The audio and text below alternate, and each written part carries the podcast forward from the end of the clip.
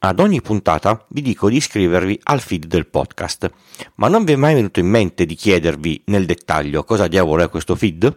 In ogni caso, questa puntata contiene la risposta.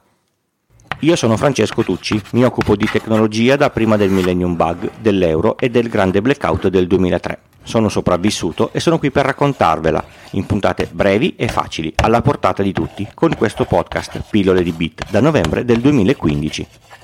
Adesso siamo tutti abituati, male aggiungerei, ad aprire l'app del social preferito e vedere cosa ci passa sotto agli occhi. Il problema è che quello che vediamo è quello che un fantomatico algoritmo decide di farci vedere. Non sono tutte le persone che seguiamo, non vediamo i post creati da loro nell'ordine cronologico di creazione e vediamo anche post creati da persone che non seguiamo. Questa cosa permette purtroppo di perdersi i post di un sacco di gente e vincola all'obbligo di accedere all'app del social che stiamo seguendo, qualunque esso sia. Pensate, alla nascita di Facebook mi iscrissi e la prima cosa che non mi piacque subito era l'assenza del feed RSS delle, delle persone che stavo seguendo. Dovevo per forza accedere al loro sito. Un altro problema sorge quando nella vastità di internet ci interessa seguire molti siti di informazione, blog, quelli che ci sono ancora, e altre pagine che girano contenuti, anche i vari podcast come questo qui. Se ne seguite due, mm, non è una roba difficile. Al mattino eh, aprite il browser e guardate quei, quei due siti se hanno pubblicato qualcosa. Ma se sono 20 o 200 e non tutti pubblicano sempre qualcosa, accedere a tutti ogni giorno inizia a essere un, un lavoro, serve un, un metodo e quel metodo esiste dal 1999 e la prima versione è stata lanciata da Netscape. Ecco, agli ascoltatori più vecchi starà scendendo la lacrimuccia. Netscape lo chiamò RDF, poi il W3C lo ratificò nel 2000 chiamandolo RSS, cambiandolo leggermente. RDF sta per Resource Description Framework, mentre RSS sta per RDF Site Summary. Sapete, agli informatici piace giocare con gli acronimi. O più comunemente Really Simple Syndication.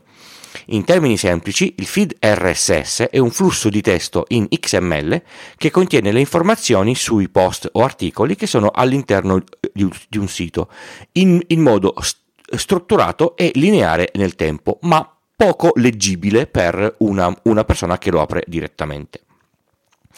Aprendo il feed di un sito o di un blog ci saranno tutte le informazioni di ogni post scritto dal più recente al più vecchio, come il titolo, l'abs, l'abstract, il link all'immagine di copertina, il testo intero o la prima parte con il link a, al sito per leggere tutto, la, la, data della pubblicazione e altri dati. Nel caso di un podcast c'è anche il link al file audio da, da scaricare. Tutti i feed di tutti i siti devono rispettare degli standard, quelli dei podcast hanno degli standard ancora più restrittivi con informazioni sulle categorie, il link al sito, il produttore, se contiene un linguaggio esplicito e così via. A questo punto ogni sito ha due modi per essere letto. Quello formattato bello alla, alla vista che si apre con il vostro browser, quello in XML al quale ci si può iscrivere.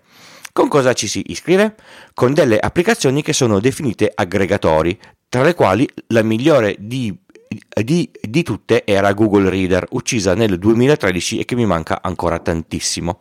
Cosa fa un aggregatore? Una cosa bellissima voi ci mettete dentro tutti i feed dei siti che vi interessano, 10, 100, 1000, li potete dividere in categorie e questo sistema vi farà vedere mano a mano che compaiono tutti gli articoli che escono sui, sui feed ai, ai, quali siete iscritti. A questo punto potete andare a leggere gli articoli o, o no, segnarli come, come letti e andare avanti. Tutti i siti hanno la stessa priorità, tutti gli articoli vi verranno fatti vedere quando escono. Nessuno si mette in mezzo per farvi vedere prima uno al posto di, di un altro, siete voi che decidete cosa vedere e quando. Se il proprietario del sito è gentile, nel feed mette tutto l'articolo così che lo possiate leggere tutto all'interno dell'applicazione che aggrega, senza, senza doverla abbandonare per, per accedere direttamente al sito. Queste app hanno anche funzionalità aggiuntive come sistemi di lettura con font più leggibili, sistemi di post piaciuti oppure da, da, da salvare, invio a, a sistemi di Read It Later e così via. Pensate che bello il mondo dove ognuno ha la sua piattaforma, mette i suoi contenuti e tutti gli altri sono liberi di iscriversi o meno al suo feed per, per leggere quello che produce senza perdersi niente, senza dover spingere i contenuti con i soldi della sponsorizzazione. Questo era quello che c'era prima dei social, questo è quello che vorrei che ci fosse eh, adesso e io mi, mi azzardo a, a, a chiamarla libertà da parte di chi genera i contenuti e da parte di chi ne usufruisce. I profili Mastodon, per esempio, hanno tutti un loro feed RSS, non quelli Twitter. Per il podcast le app che aggregano non fanno altro che iscriversi ai vari feed e quando esce una, una puntata scaricano il file audio all'interno del dispositivo per eh, renderlo ascoltabile anche offline. Diverso è chi mette il podcast su, su piattaforme senza il feed perché vuole che usiate la loro app. Questo viene fatto a scopi commerciali, anche se, se voi non state pagando. Uno dei sistemi di, di aggregazione RSS più, più, famosi, ma molto molto caro, è Feedly, che ha preso piede in, in, modo preponderante dopo la morte di Google Reader. Ma se cercate RSS Feed, feed Aggregator su, su, su motore di, di di ricerca ce ne sono moltissimi. Potete anche mettere i vostri feed su un aggregatore interno a un sito WordPress con un, con un, con un plugin o se siete più smanettoni potete installare il vostro aggregatore su una macchina virtuale nel cloud. Le possibilità sono infinite e secondo me è necessario, ora più che mai, tornare a scegliersi le fonti e curarle per i fatti nostri, senza forzature in, in mezzo spinte dai social network.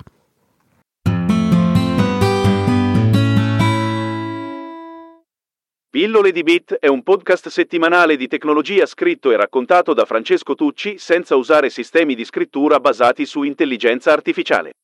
Esce ogni lunedì mattina, o quasi. Un grande contributo alla realizzazione è fornito dall'hosting Third Eye, che vi consiglio di considerare per le vostre necessità online, e dal software producer di Ulti.media per macOS, che mi permette di montare le puntate alla velocità della luce. Sul sito Pillole di Bit con il punto prima dell'IT si trovano tutte le informazioni necessarie per i contatti, per partecipare alla community o per sostenere la realizzazione del podcast, con donazioni o link sponsorizzati. Il podcast viene sostenuto solo grazie alle donazioni, non a pubblicità. Per ringraziare i donatori, oltre ad essere citati in puntata, spedisco gli adesivi, il magnete da frigo o il portachiavi. In base all'importo donato, basta compilare il form dedicato. Il link è sul sito. Nelle note di ogni puntata si trovano tutti i link citati in trasmissione. Il podcast è diviso in capitoli per poter navigare più facilmente con la vostra app di riproduzione e, se volete, per saltare questa parte, una volta imparata a memoria. Se vi interessa una consulenza tecnica in ambito informatico, scrivetemi a pdb-tucci.bu, pdb come pillole di bit, chiocciola, tucci.bologna Otranto Otranto. Just show me the money. I ringraziamenti per le donazioni di questa puntata vanno a Giorgio e Carlo con i loro due abbonamenti mensili. Grazie a tutti voi che ascoltate e che contribuite, ve ne sono davvero grato.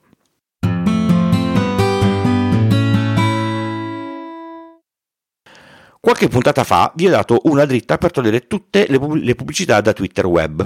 Oggi facciamo un passo oltre. Installate sul vostro browser l'estensione Control Panel for Twitter e iniziate a giocare con le opzioni. Potete togliere la colonna di, di destra, completamente inutile, o la timeline per te. Potete cambiare font, invertire i colori dei pulsanti rendendoli più, più funzionali e mille altre funzionalità. Vi consiglio davvero di, di, di usarla e vedete che non tornerete più indietro. Il link, neanche a, a dirlo, sta nelle note dell'episodio.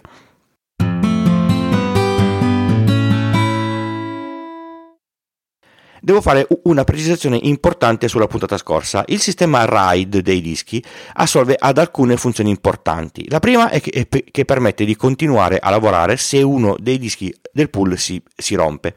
Questo non, non è vero nel RAID 0 e nel RAID 6.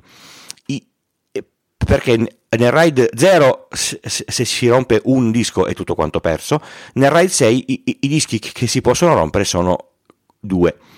La, la, seconda è che a seconda della tecnologia dei, dei, dischi, il cambio dei dischi guasti può essere fatto persino a, a a caldo senza spegnere il dispositivo, ma il RAID non assolve alla funzione del backup.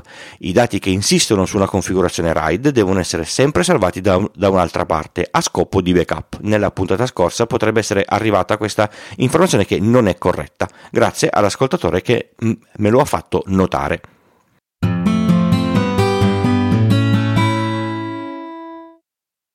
Una notizia importantissima per chi mi ascolta su Spreaker e so che siete ancora parecchi. Spero che questa cosa vi arrivi importante.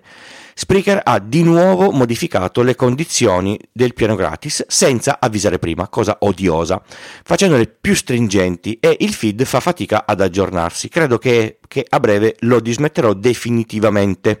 Se volete continuare ad ascoltare pillole di bit, e lo spero, abbonatevi a una delle altre piattaforme eh, eh, piattaforme su cui lo, lo, lo potete trovare sul feed o una delle tantissime app. Grazie. Grazie per essere arrivati alla fine di questa puntata di Pillole di Bit. Ci leggiamo in settimana sul canale Telegram in attesa della puntata della settimana prossima. Ciao! Ah, fatemi sapere se vi è piaciuto il nuovo intermezzo con i, con i, con i contatti, che sono molto curioso.